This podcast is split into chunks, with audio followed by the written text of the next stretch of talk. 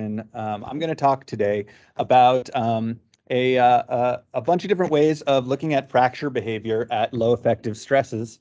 Um, and I'll be moving through uh, uh, from ultrasonic frequencies to seismic frequencies and, and talk about some uh, interesting non-traditional ways to look at the mechanical behavior of, of fractures.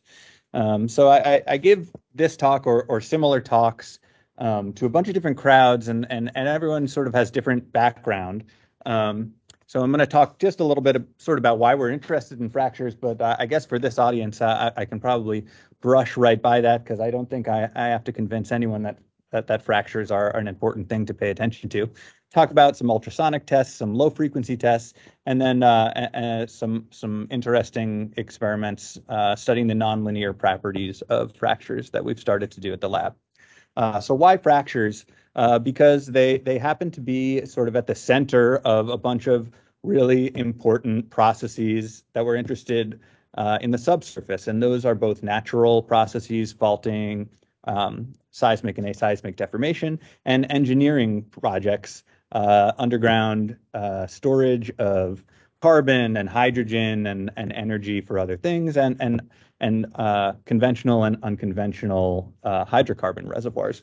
The, the, the thing they all have in common is that they they have fractures, and these fractures are places where there are fluids and uh, places where heat transfer takes place. So it's, it's an area where you have coupled chemical, mechanical, thermal, hydraulic processes that are all taking place at the same time. And so uh, understanding the way that fractures behave is, is really important.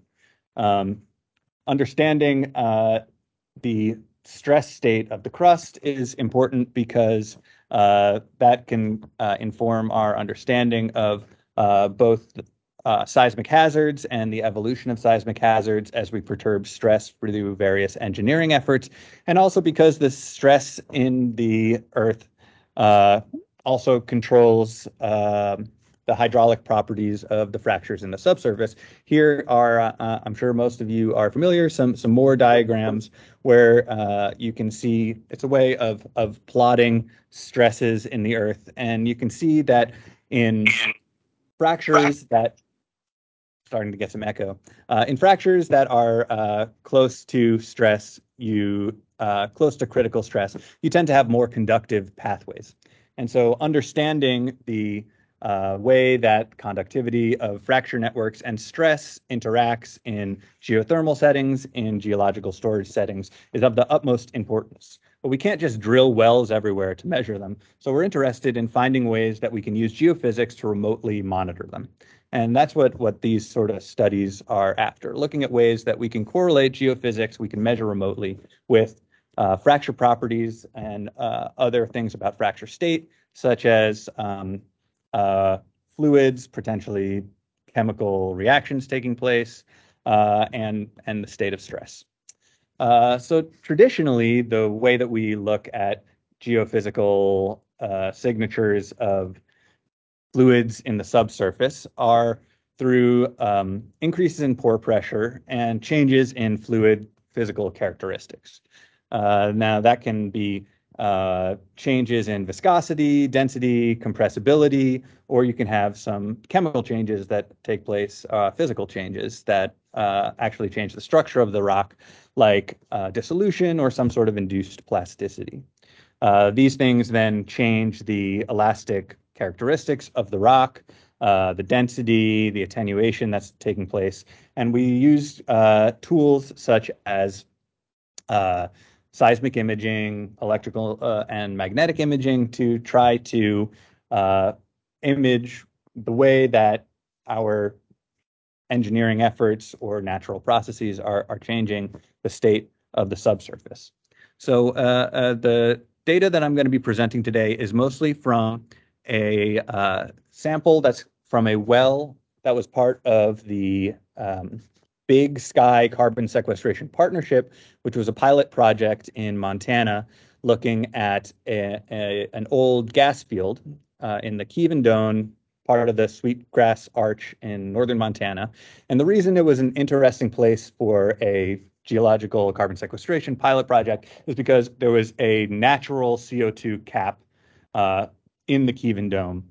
And so there was a sort of demonstration that this was a geological structure that could maintain integrity and have CO2 that can stay there for geologically meaningful timescales.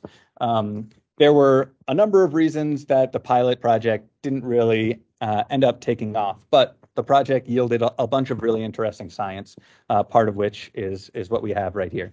This is just a, a, general uh, cross section of what the pilot site was supposed to look like, where you had a bunch of producing wells, a bunch of injection and monitoring wells, uh, where we would produce the CO2 that was in the the natural uh, formation, re-inject it in a deeper location, in, and then monitor it using various techniques. Uh, and the reservoir that was uh, the CO2 sits in is is a non-traditional reservoir rock. It's a fractured dolostone. And uh, that is uh, interesting for a couple reasons. One is that it's made out of carbonate minerals, which are known to have complicated physical and chemical interactions with CO2 and other fluids. And also, it's a low porosity fractured reservoir. And a lot of the things that we know about rock physics are based on uh, higher porosity uh, sandstone type reservoirs. And so uh, our, our, old tools um, sometimes need to be sort of modified. So we actually got some core from from one of these wells. The Danielson well was um, one of the monitoring wells, I believe, uh, and found a, a, location in the core where there was a natural fracture, and uh, drilled a couple through-going cores, uh, one one one and a half inch core, which we used for the ultrasonic measurement, and a bunch of smaller cores, which we used for for further characterization, characterization which I'll, I'll talk about later. So uh, just to to give you a sense this is what the natural fracture looked like. It's a rough fracture. It has um, uh, RMS roughness of, of 240 microns. It, the general magnitude of the fracture aperture is tens to hundreds of microns. Um, and it uh, is a, you know, a, a very typical looking rough fracture. And so the goal of our study was to look at both the fluid substitution effects between uh, a nominally dry sample, sample with air in the pore space, a sample saturated with a, a, light brine, and a sample saturated with liquid CO2, and look at the effects of both fluid substitution and the effects of changes in effective pressure. And this is generally what the experiments, uh, what the data looked like. We used some ultrasonic transducers in transmission mode. So we pinged a little ultrasonic shot from one side of the sample, traveling uh, across that through-going tensile fracture, and then measured it on the other side of the sample uh, as a function of pressure. And we went from uh, almost zero up to about 20 MPa with a, a, constant pore pressure of 10 MPa. And we recorded both P and two orthogonal S waves. Uh, and by taking a look at this data, we can calculate both changes in the uh, acoustic velocity in the sample and uh, using some some more sophisticated data analysis, we can also uh, attempt to, to quantify changes in attenuation. And this is what the results look like. So here is uh, effective stress on the x-axis versus uh, p-wave velocity or, or shear wave velocity. And the Samples, uh, the data points in black are a uh, parallel whole core. So this was the same Duperow dolomite uh, taken from a section without any fractures. Uh, and then the other three, the blue, the red, and the green, are the data that are from our fractured sample. The green being the nominally dry sample saturated with air, the red being the sample saturated with liquid CO2, and the blue being sample saturated with brine.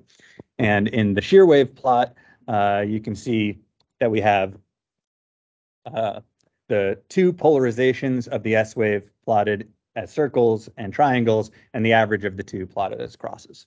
So uh, a few things that you can see is that there's an obvious uh, uh, effective stress dependence to both the, the P and the S wave velocities. Uh, if you take a look at the P wave velocities above about 5 MPa effective stress, you can see there's sort of a, a quasi-linear increase in the velocity. But below that, at low effective stresses, there is a, a nonlinear dependence on the effective stress. And that's something that I'm going to talk a little bit more about late, later on in, in, the talk, but it's something to, to pay attention to. Uh, the shear waves, you see the kind of same thing, uh, particularly in the intact sample, you get this uh, quasi-linear portion above about 5 MPa effective stress. Uh, for the fractured sample, the nonlinear behavior actually continues on to, to more elevated stresses. Uh, that's something uh, that maybe we'll talk about as well. Uh, just as a quick comparison, sanity check to the well logs that were made when the Danielson well was being drilled, and our velocities are approximately comparable. Uh, the VS uh, measured from this sample is a little bit less than that measured from the sonic logs, but that's to be expected because we uh, specifically picked a sample with a large thoroughgoing fracture. Um, uh, let's take a look at uh, attenuation, which is um, another uh, interesting thing to look, a potential seismic target for uh, a way to image these changes. And you can see that in, uh, in a lot of ways, it qualitatively looks like the velocity curves. We have effective stress, uh, QP, and effective stress versus QS. Same thing with the two polarizations and the average of the two that are plotted here. And you generally see that the same behavior, we have one sort of quasi-linear behavior that's at elevated effective stress and, and more nonlinear behavior at, uh, at lower effective stresses. And uh, you can see pretty quickly that the you can there's large differences in the QP between the different saturating fluids, the brine having the highest Qs and the CO2 and air having lower Qs. Uh, that same thing happens with the shear Qs, but it's a little bit less pronounced, um, which is perhaps uh, to be expected. At the the Q that we're measuring here is an effective Q, so it's it's both an intrinsic Q uh, and a scattering Q. At the frequency at ultrasonic frequencies, the structure of the sample is about the same as the wavelength of the the passing radiation, and so you get a lot of scattering, particularly at a big discontinuity. And so the the bulk of the attenuation that we're seeing is related to to scattering. Uh, so you may expect that you wouldn't see large differences in shear Q because there you don't have uh, changes in shear impedance at the at the interface. But but if we take a closer look, actually, there there there is something there, and I'll talk about that later as well. Uh, so because we have the data from both the whole cores and the fractured cores, uh, if we assume that the matrix of the fractured core is behaving like the whole core, we can remove the stress dependence from the uh, fract from the entire core from the fractured core and look at just the changes that are taking place within the fracture. And, and that removes a lot of the sort of uh, poroelastic effects that are taking place in, in the porous matrix. And we can just hone in on what's taking place in, in the fracture. And uh, so here I have uh, plotted fracture normal stiffness and fracture shear stiffness um, versus effective stress uh, for the fractured sample for, for all of the penetrating fluids. And as you can see, there aren't really large changes in the normal stiffness of the fracture uh, as a function of these uh, different uh, the different saturating fluids. And what that translates to is the fact that you won't see large differences in the reflectivity of that feature in a seismic survey.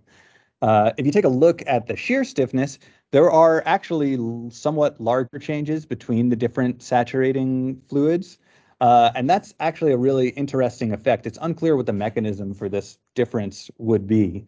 Uh, it's been documented that the interaction of uh, CO2 and carbonate minerals yields to some sort of non-traditional changes in the stiffness of that interface. Uh, usually in uh, rock physics, uh, one of the assumptions that's commonly made for fluid substitution is that fluids have no change, don't affect the shear modulus of a material. Uh, that doesn't seem to be the case uh, with carbonate minerals, and this is yet another example where there's there's something that seems to be happening. Um, the attenuation tells a slightly different story. The uh, compressional attenuation within the fracture uh, does an okay job at delineating between the brine-filled sample and the CO2 or the air-filled samples. And that is likely a result of the change in there's a larger impedance contrast in the wave propagating through uh, the CO2 or the air saturated sample than in the brine saturated sample. And so you get more scattering. Uh, however, as I was mentioning earlier, that shouldn't be the case with shear energy because the shear waves aren't propagating through the fluid filled fracture. So changes in the shear attenuation, even if we're just talking about scattering attenuation, are sensitive to the shear mechanics of the contacts.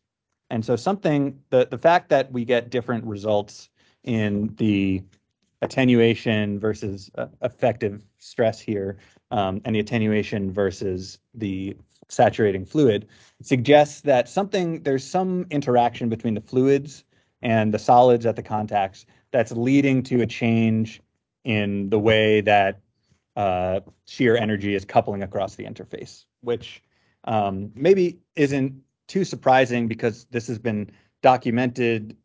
It's been documented that there are changes in the shear modulus of carbonates as a function of fluid chemistry. So it maybe isn't surprising uh, that there would also be a change in attenuation there.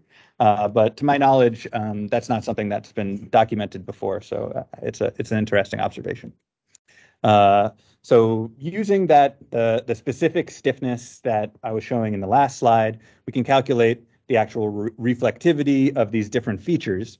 And you can see that compressional reflectivity is really not a good way to discriminate between saturating fluids in this fracture at all. Um, it's unlikely that you would be able to, to see the difference uh, seismically. However, the I think important thing to look at is that the change in reflectivity with stress is really substantial.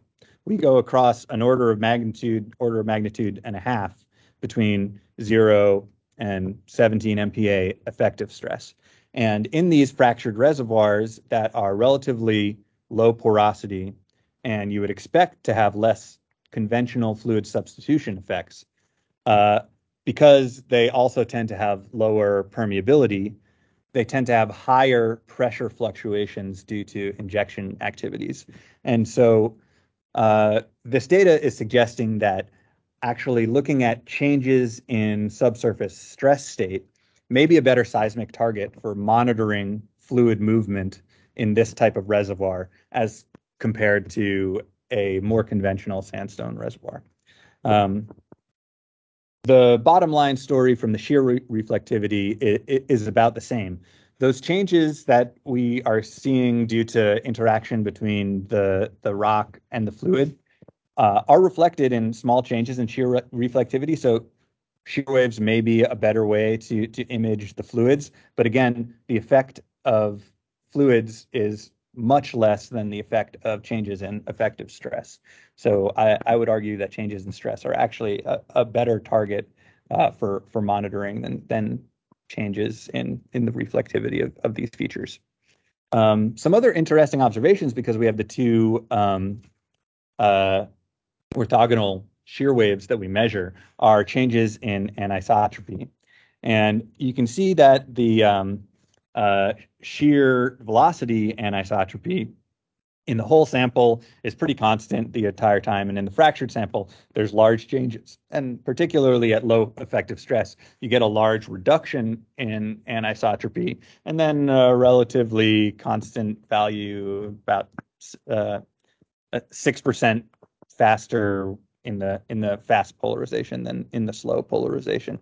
Um, if you look at the QS anisotropy, you actually get the reverse trend where you get large uh, increase in the anisotropy at low effective stresses, and then uh, relatively constant anisotropy once you get to seven or, or, or 10 MPa. And this is sort of an interesting observation because typically we assume that velocity and Q are positively correlated. But here we're not exactly looking at velocity and Q, but their anisotropy is negatively correlated. Um, and so that tells us that they're sort of being sensitive to different aspects of the fracture that are changing as a function of effective stress. So we took a really close look at the microstructures of this fracture. And um, you can see just from some profilometry data that there is a, a natural geometric anisotropy to the surface. There's a sort of lineation which you can kind of see. I've tried to highlight it by, by drawing a, a, a sort of line through it. But if you look at the roughness, uh, that's parallel to the lineation versus roughness that's normal to the lineation, you can see that there are differences in those two directions. And we tried to orient our two shear polarizations of measurement roughly with the lineation, although there probably is a plus or minus of 15 degrees or so because of the way that the sample was put together.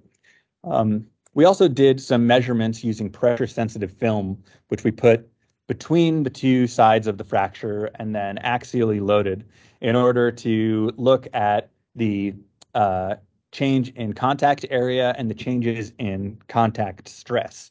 Um, we were only able to do this up to about 6 MPa before we start to surpass the limits of the particular pressure sensitive film that we are making because you get a lot of pressure, um, stress intensification at the the uh, at the contacts because as you can see, uh, there's a relatively small amount of asperities on this uh, large surface.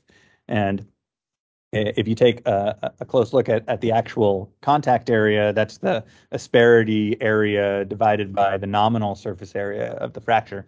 You only have, you know, between half a percent and 2% real area of contact on this uh, uh, surface itself uh, across this uh, uh, across this pressure range. Um, and you can see that you know you in also increase the number of asperities in, in addition to to increasing the contact area. Um, and one of the things that's interesting about this data is that we can then do image analysis and take a look at the specific asperities. And if you take each asperity and do a best fit ellipse to each individual asperity, you can calculate an average asperity eccentricity, uh, which seems to correlate pretty well with the uh, shear velocity anisotropy that we're measuring. Uh, so at low effective stresses, you get this reduction in mean asperity eccentricity, and that makes some sense because uh, you know the the larger area of contact should lead to a a larger stiffness in in that particular direction. Uh, but to, to take a look at the opposite of the asperities, to take a look at the changes in aperture, we we took uh, a a subsample of of that same fracture that we imaged ultrasonically and brought it to the ALS, uh, put it in our X-ray transparent triax to actually take pictures of the fracture, get some 3D data of the fracture as a function of stress. Um, and so here's a couple slices, and you can see that that fracture itself, as it closes, there's both a you know reduction in the average aperture of the fracture itself and the growth of the asperities that we saw in the pressure sensitive film data. And you end up with a nice 3D map of the sample. The nice thing about having 3D data like this is that you can do um, both really high quality 3D image analysis. So here we have the maps of the fracture aperture as a function of stress. And you can see that at, at low stress, you have more uniformly open aperture in the sample. Uh, sorry, these color bars are in microns.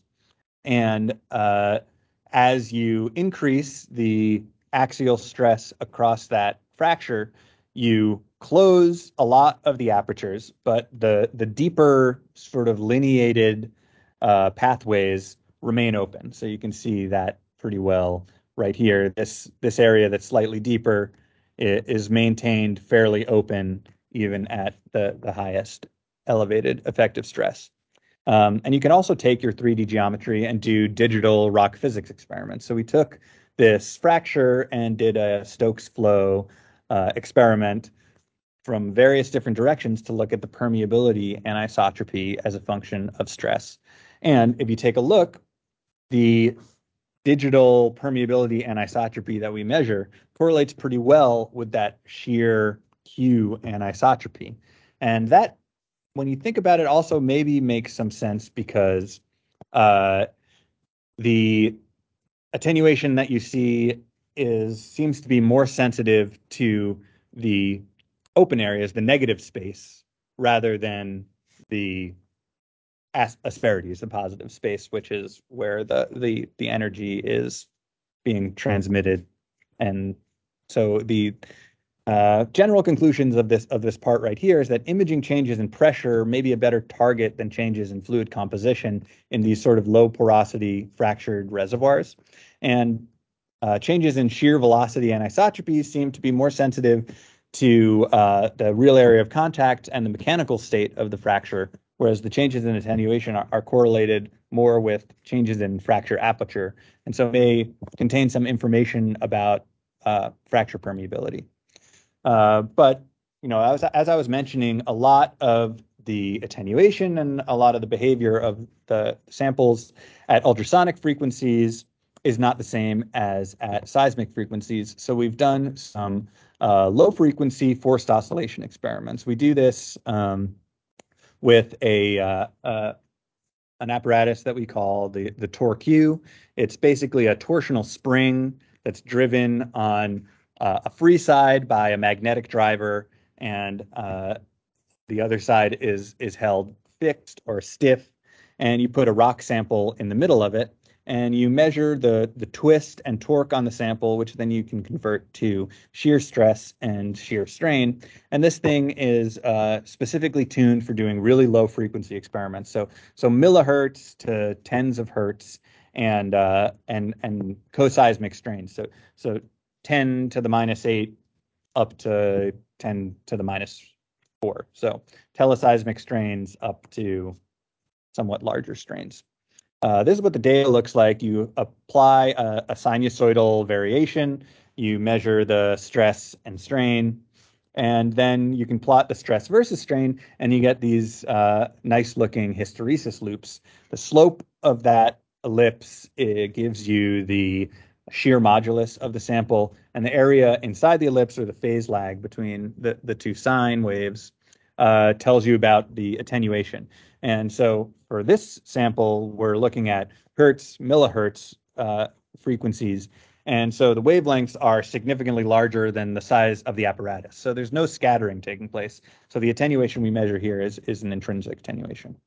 Um, and you can look at the frequency dependence of the seismic characteristics. So here is that same Duperow dolomite, uh, both an intact sample and a fractured sample uh, across a couple orders of magnitude in frequency space. And you can see that you know the intact sample is much stiffer, probably not surprising to, to anyone, and has more or less a, a, a constant modulus. But the fractured sample actually uh, displays some kind of interesting behavior. Uh, it's both less stiff, um, but appears to have a, a, sort of negative dispersion at very low frequencies. Um, this is something that has been um, observed by by some colleagues of mine before, uh, but we don't fully understand it. And I would love to talk to folks about this observation. But we've seen it um, a number of times in, in different fractured materials, and and it's a it's a really it's it's puzzling. Um, but the uh, apparatus also uh, allows us to um, uh, take a look at the normal stress dependence. We can apply a, a coaxial stress um, in, uh, along the sample. So when, when we have a, a, sample with a tensile fracture, you can look at the normal stress dependence of both the modulus and attenuation, uh, similar to, to what we did with the ultrasonic experiments.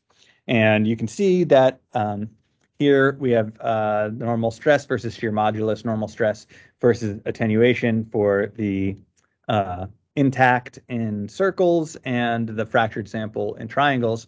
And you can see that both the intact sample is stiffer generally and has less stress dependence, and the fractured sample is somewhat less stiff and has a, a much higher stress dependence to the stiffness. And you can see the same thing in attenuation. Uh, the intact sample has a relatively low and constant attenuation, whereas the fractured sample has a higher uh, and stress dependent attenuation, particularly at those lower normal stresses. Um, uh, some, you know, roughly below 5 MPa in this data. Maybe it kind of looks like below 2 MPa. You get that when you start to see these substantial increases in attenuation in the sample. Uh, you can compare that data uh, to the ultrasonic experiment. So here, effective normal pressure, effective normal stress. The stress states of these samples are not exactly the same because we're applying pressure hydrostatically in the ultrasonic experiments and axially in the uh, uh, lower frequency experiments, but this gives us sort of uh, some way to compare the two datas. Um, so the ultrasonic data is in the uh, the asterisks and the crosses, uh, asterisks being intact sample, the crosses being fractured sample, and the low frequency is uh, in the circles and the triangles, same as in the previous plot. Um, and you can see that the, the qualitative behavior is the same. For at both frequencies, you get um, relatively less uh, stress dependence to both the modulus and the attenuation uh, in the intact samples uh, compared to the uh, fractured samples.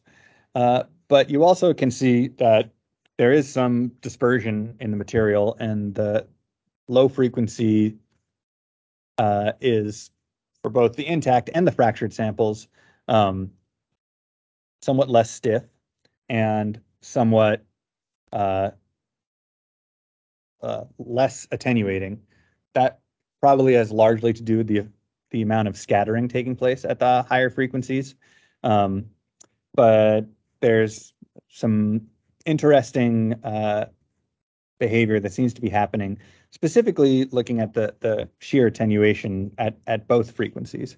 Uh, so it, it, suggests that that maybe there's there's something interesting happening there. So the part two conclusions is that um, the frequency dependence of the shear modulus at low frequencies in the fractured rock suggests this transitional behavior at around one hertz that leads to a, a stiffening at really low frequencies, um, which is something we don't observe in the intact rocks uh, and maybe is related to um, some sort of partial slip happening on the asperities, or I, would love to talk to some folks about uh, what, what could be going on here. Um, and pressure-induced changes in velocity, particularly attenuation, are more pronounced at, at seismic frequencies uh, than at the ultrasonic frequencies. So it gives us a little bit of confidence that these observations are something that, that could be done in the field. So now I want to move on to talk about something I, I think we're all familiar with velocity and attenuation. That's typically what we're measuring when we're looking at seismic data. Uh, this is the USGS. You guys look at a lot of seismic data. Uh, but there is more information that's encoded in uh, the behavior of waves passing through rocks. Um, and, you know, one of the things that happens at low pressures, as I, I mentioned a couple times, is you get this really interesting nonlinear behavior. And if you find ways to quantify the nonlinearity, you can recover some really interesting um, information about the state of fractures. So this is our, our normal picture of, of elasticity is a linear thing. You apply a force and you get some sort of displacement. Uh, you know, it's a it's a weight on a spring. But rocks are not weights on springs. Rocks are really complicated, polyphase, porous, fractured materials. And uh, particularly at low effective stress, you have nonlinear elastic behavior. And that can be a classical nonlinearity, which is, uh, you know, what we see uh, here, these beta and delta terms in this constitutive equation, that is just some strain dependence to the elastic behavior. But then we also have a lot of hysteretic behaviors, and, and that's what's what's characterized by this term here, um, alpha. Um, I think that uh, we're all aware that at low pressures we see nonlinear behaviors. This is something we've observed many times. It's it's what uh, folks that work. It's the reason that people in rock mechanic labs don't like to take measurements below 10 MPa. And the reason that we seed our samples and cycle them a bunch of times is to iron out a lot of those wrinkles. But in the earth, those wrinkles are there, and understanding uh, ways that we can leverage them to recover more uh, more information about the subsurface is is is beneficial. So linear elasticity is is this is what we're really familiar with. Modulus is constant with strain, and you get straight stress strain curves. This is the kind of behavior that we're we're used to. Nonlinear elasticity has a couple of different shapes to it. There's first order classical nonlinearity. That means the modulus evolves linearly with strain, and the stress strain loops uh, have, have a sort of curve to them with one inflection point. Second order classical nonlinearity, that means that the modulus, you know, softens and stiffens, leads to stress strain loops that have two different uh, cusp points. Um, and then we have hysteretic behavior, which means that the modulus is history dependent and it leads to these open and in the case of realistic rock, these cuspy open hysteresis loops. And uh, this, I, I would argue, is the dominant mode of nonlinear behavior in rocks because they're just are they're inherently hysteretic because there are fluids in them, there are chemical reactions that are taking place, there is plasticity taking place, there's friction that's taking place. These are all hysteretic processes and they're happening all the time. Um, so uh, when I showed the Torker data earlier, I was sort of cheating because I was showing you data from a PMMA sample, which looks like a beautiful ellipse. But when you look at a real rock, and in particular a fractured rock, you get uh, stress strain loops stress strain loops that look like this. Uh, you, you actually get a, a, whole bunch of different qualitative behaviors here. Uh, this is what I call the banana, which is, uh, you know, you get the this sort of stiffening with strain uh, leading to a, a banana-shaped open hysteresis loop. Um, and what that manifests as, if you look at that in frequency space, is harmonics. So when we put a when we harmonically load our sample, you you're putting a single frequency through it. In a linear system, you put a single frequency through and you get a single frequency out. In a nonlinear system, you get the generation of different harmonics and the relative uh, heights and which one shows up. Uh, amongst these harmonics is, uh, in a lot of cases, um, indicative of what kind of nonlinear behavior you're looking at. So you know, as, as um, you know, geophysicists have learned a, a long time ago, you can condense a lot of really complicated information from the time domain into a really dense information filled way at looking at behavior by looking at the frequency domain. And so um, uh, we've been leveraging this fact by running what are um, sometimes called nonlinear wave mixing spectroscopy experiments, where instead of putting a single frequency through the sample, we put two frequencies at the same time, or we have sort of an amplitude modulated signal going through the sample, and we look at the nonlinear wave mixing that takes place in the sample. And uh, by doing this, we get not only the uh, harmonic generations, but we get um, what's called sideband energy or sum and difference frequencies. So you put two frequencies through a sample that's linear, you get two frequencies out. You put two frequencies through a sample that's nonlinear, not only do you get the harmonics, but you also get one frequency minus the other, one frequency plus the other, and one frequency plus harmonics. So you get you know these uh, sort of triangle looking sidebands. And by quantifying the amount of sideband energy that you have, you can actually um, look at the behavior, the constitutive behavior of the sample under that loading. So this is what, what the data from those experiments look like. So here is a sample that is being excited at 1 and 10 hertz. And this is what it looks like in time space. This is what it looks like in stress strain space. So again, you get that same sort of cuspy loop, but you get these interior loops as well. And this is what it looks like when you look at it in frequency space. So here is uh, an example of a westerly granite sample with a single tensile fracture through the center of it. And this is looking at a sample with uh, 7 MPa normal stress um, versus half an MPa normal stress across the fracture. And um, these experiments are are performed in a controlled humidity. I'll talk about why that is in a little bit. But uh, um, so you can see probably only very subtle differences just by looking at these plots.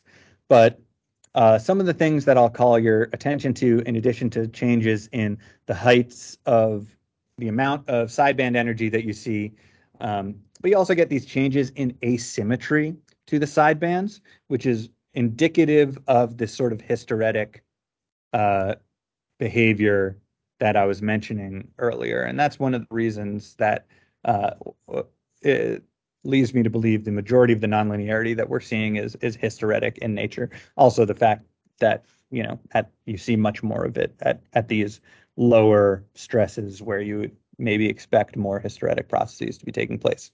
Um, so you can look at here these different harmonics, 2F, 3F, 4F, 5F, and it's subtle, but you can see that there are large increases actually in the harmonics in the open fracture compared to the closed fracture. Uh, it's even clearer when you just look at the sideband energy. Um, so you get both increases in the harm uh, increases in the sum and difference frequencies, increases in the asymmetry of the plus and the minus frequencies, and you get this general peak broadening of the fundamental frequency, which is also something that's indicative of some sort of uh, hysteretic process and uh, attenuation in general. Uh, so uh, there are different ways to quantify this using this frequency spectrum. Uh, one way is just by looking at sideband power, so just looking at the amount of power in each of those sidebands compared to the, the driving frequency. You can calculate that hysteretic nonlinear parameter. That's the alpha from the constitutive equation I, I showed you earlier. And that is a measure of the amount of hysteretic nonlinearity that's taking place. Or you can just look at good old fashioned attenuation in the sample by looking at the, the, the phase lag at the fundamental frequency. Um, and so when you process data and you actually look at the quantification, you can see that all of those qualitative things I was describing are actually borne out really well when you start to quantify things. So the attenuation in the open fracture, no surprise to anyone, is greater than the attenuation in the closed fracture, but it only increases by, you know, 30%. The hysteretic nonlinear nonlinearity parameter alpha increases by an order of magnitude. The sideband power increases by a factor of two. So it looks like this hysteretic nonlinearity parameter is a really sensitive indicator of the stress state of the fracture. Well, it gets more complicated because it's uh, it's not just the stress that's taking place uh, that that is is contributing to the uh, mechanical behavior of the fracture, but it's also the environment that the fracture is in. So running that sample, this is uh, the the same data from that dry open fracture at 10% relative humidity compared to an experiment run at 99% relative humidity. So there's condensed water at all the asperities. As you can see, you don't have to squint to see the difference in behavior here. You get huge harmonics. You get harmonics of all the sum and differences. You get uh, dramatic changes in the behavior of the sample. If you look at the sum and difference frequencies, again, you can see the same things we saw in the first, just, you know, jacked up to the nth degree. You get huge increases in the sum and difference frequencies. You get this peak broadening. You get increases in the asymmetry between the positive and the minuses. If you were to just use a conventional method of looking at the state of this fracture, if you look at the attenuation on the fracture, again, the wet fracture is obviously has more attenuation, but again, only an increase of 20, 30%. Uh, whereas the hysteretic nonlinearity parameter goes up by two orders of magnitude, and the sideband power goes up by two orders of magnitude. Um, this, so, you know, these measurements were made at one hertz, but you can look at this behavior over a wide range of frequencies. So I did um, some similar measurements uh, of a tensely fractured westerly granite from one millihertz all the way up to, to 300 hertz uh, to take a look at this behavior uh, across the sort of seismic frequency band. And again, you can see that there's a dramatic effect of stress on the behavior. You get the generation of these sum and difference frequencies, you get peak broadening, you get increased asymmetry. This is so at these elevated frequencies at, at 100 hertz, and it's so at tens of millihertz. You can see that at the closed fracture, 10 MPa normal stress shows very little of this sort of sum and difference frequencies, whereas at 0.3 MPa, you get dramatic nonlinear effects. And you can actually see that the this nonlinear effect is greater at lower frequencies. So here we have frequency versus sideband power. That's one of those metrics that I was looking at before.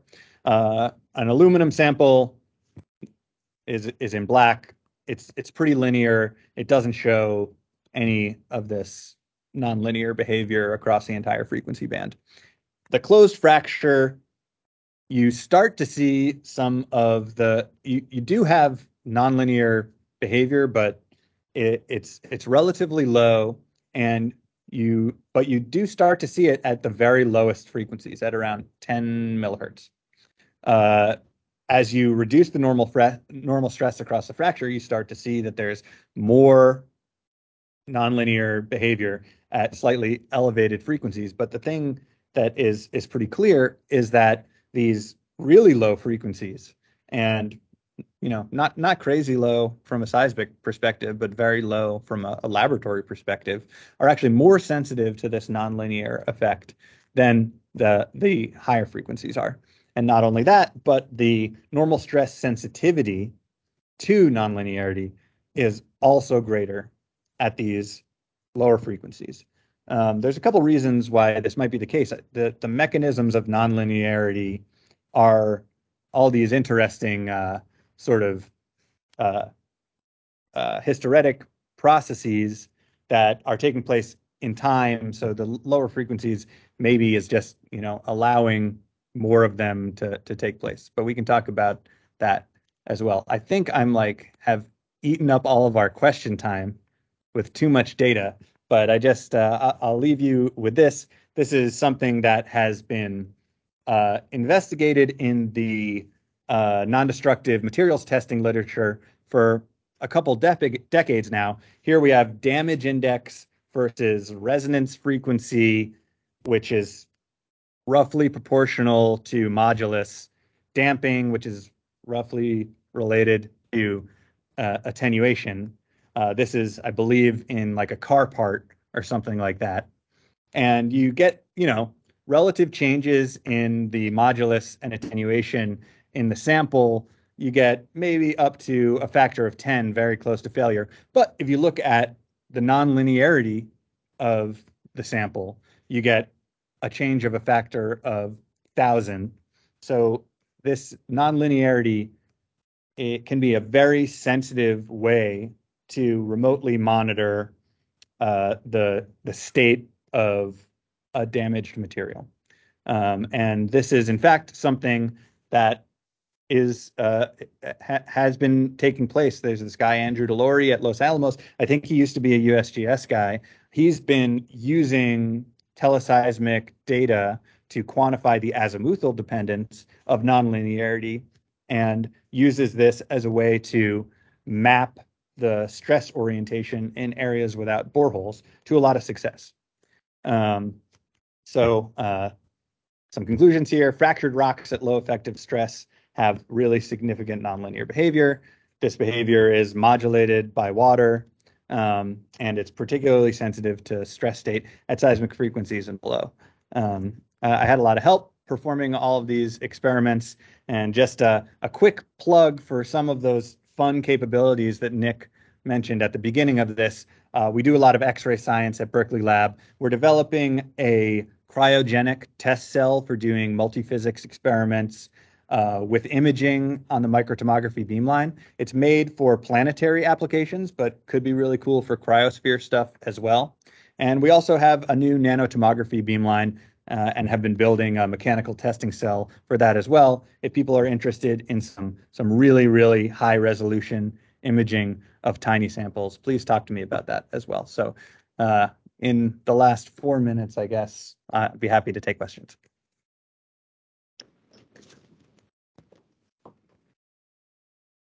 All right, everybody. Do we have any questions for Harry?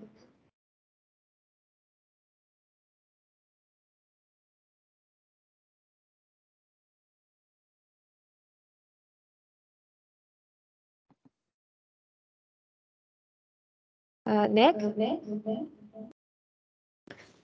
Hi, Harry. Great talk. Really, I'm very, very interested in uh, basically this this topic of uh, hysteresis and um, non nonlinearities, especially at low effective stress. And it, it's the low effective stress that's the part to, to me that's really interesting. Not not because of the near surface environment where the effective stresses are low, but also in the deeper parts of the crust where um, where some people think the effective stresses are vanishing, you know, in the tremor zone, for example. So there, there are similar kinds of unusual things going on there. The frequency content seems to be quite a bit different um, from so-called seismic events. Have you have you thought anything about this? I know this is a little bit out of your comfort zone, but it, you know, this is something that can be explored um, as you point out, using just different frequencies of waves to probe the response of the material. So that's that's my first question, which is I, I'll retract it if you don't want to answer it. yeah, no, I mean it definitely is is something that I, I have thought quite a bit about.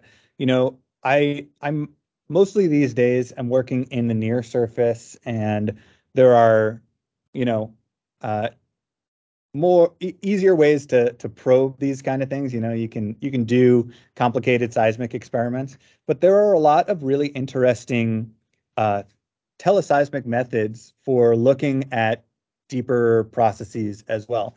And in particular the the you know that that quick slide that i i breezed through at the end uh, with the guy who has been quantifying nonlinearity using teleseismic waves uses tidal stress variations as the low frequency wave. And um, there are all sorts of quasi harmonic natural processes that can be used as a way to probe these nonlinear processes. And, you know, in particular, you know, in, in tremor zones and things like that, it, it has already been noted that you can have uh, associations of uh, slip or seismic events that are associated with tidal loading or even atmospheric loading, all sorts of little perturbations and things like that. Um, so I, I, think there are a lot of options of ways to, to, to leverage natural processes to do this kind of analysis. Great, thank you. So we've got a question from Ruth in the chat. Um, hi, Harry. Great talk. I'm wondering about computational models of the full earthquake cycle. The results in theory you're showing indicate that the assumptions of elastic behavior are not okay for these models. Well, the uh, the assumption of elastic, well, I mean, so it's a, I'm not sure. So nonlinear, I the, the point of the last part of the talk is that elasticity doesn't have to be linear. But I think what you're asking about is nonlinear constitutive behavior, which I agree almost certainly is not uh, the case, particularly in the region of the seismic cycle really close to rupture.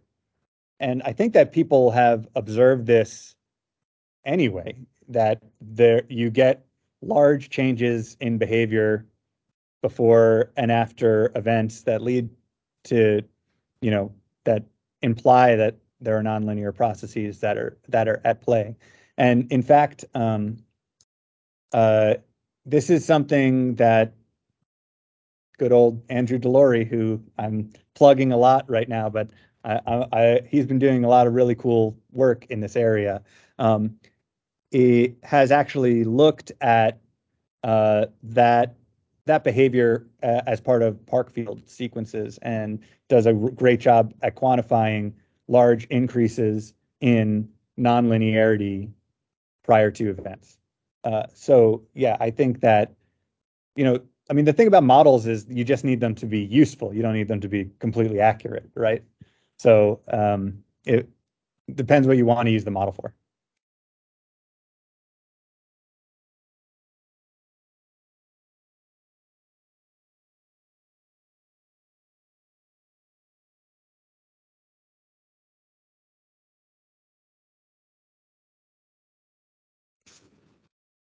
All right, are there any more questions? Nick, is your hand just up or? Yeah, I put up my hand again. Sorry. Um, so the other th- question I wanted to ask, which is not related to tremor, um, is you showed a lot of similarity between the shear stress and normal stress response, and the that, but the unconfined experiments where you went to the to the really low frequencies were done with a torquing device. You could could you do those with with normal loading since the uh, the similarity? It's also a hell of a lot easier to do because um, you didn't have to hold on to the sample so in such a crazy way. So could you yes. speak to that a little bit? Yeah, absolutely. Um, and uh, I mean, you, you guys have the rigs to do it more more than I do. Th- this sort of experiment would be very straightforward to run in a conventional triax. Um, the you know one of the things you know you just need to be really careful to to calibrate your sensors because you can get all sorts of nonlinearities from like you know your LVDT rubbing or or this or that.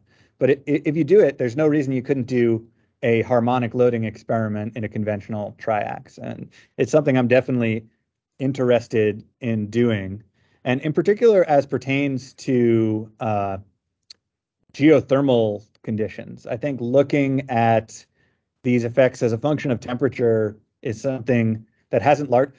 Actually, a lot of the work that's been done in this area has been, you know, done in unjacketed samples. It's a lot of resonance measurements, um, looking at near surface environments, but there's a lot of work that can be that can and I think should be done at those elevated temperatures and pressures.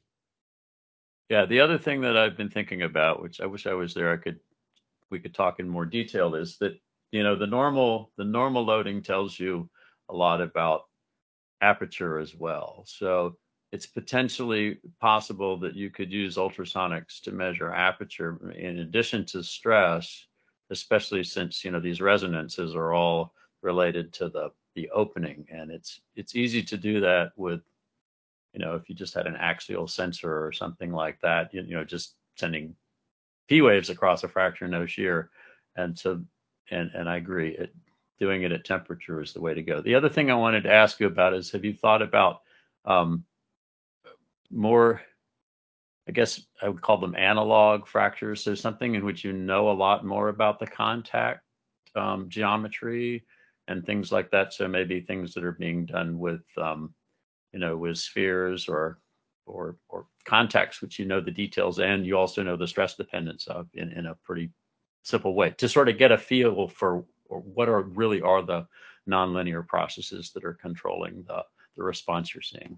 Yeah, yeah. In fact, in in the sort of nonlinear elasticity community, it's more acousticians and physicists than earth scientists because that's exactly what they're interested in, you know, well-described systems, uh, things that you can model analytically. Um, there has been quite a bit of work done there, but uh, you know, a lot of, as I alluded to at the end of the talk, a lot of the nonlinear behavior seems to be modulated by humidity. Uh, and even if you have like two really nicely behaved glass spheres that are easy to model, the behavior of the water that's adsorbed, condensed, moving around at the contact isn't. And that seems to be related to a lot of this. So um, I, I, I could point you to some really interesting papers where they do exactly what you're talking about, um, but the answers aren't as nice as you'd think.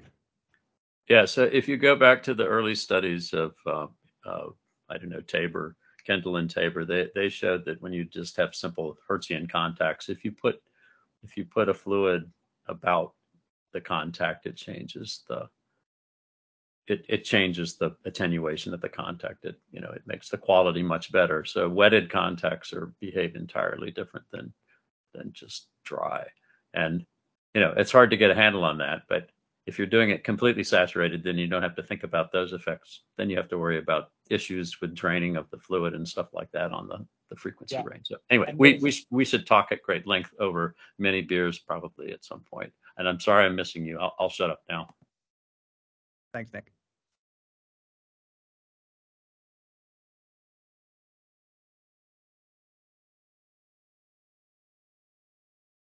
All right, so I think if there are no more questions, we can stop recording and then people who just want to stay on and chat can stay on.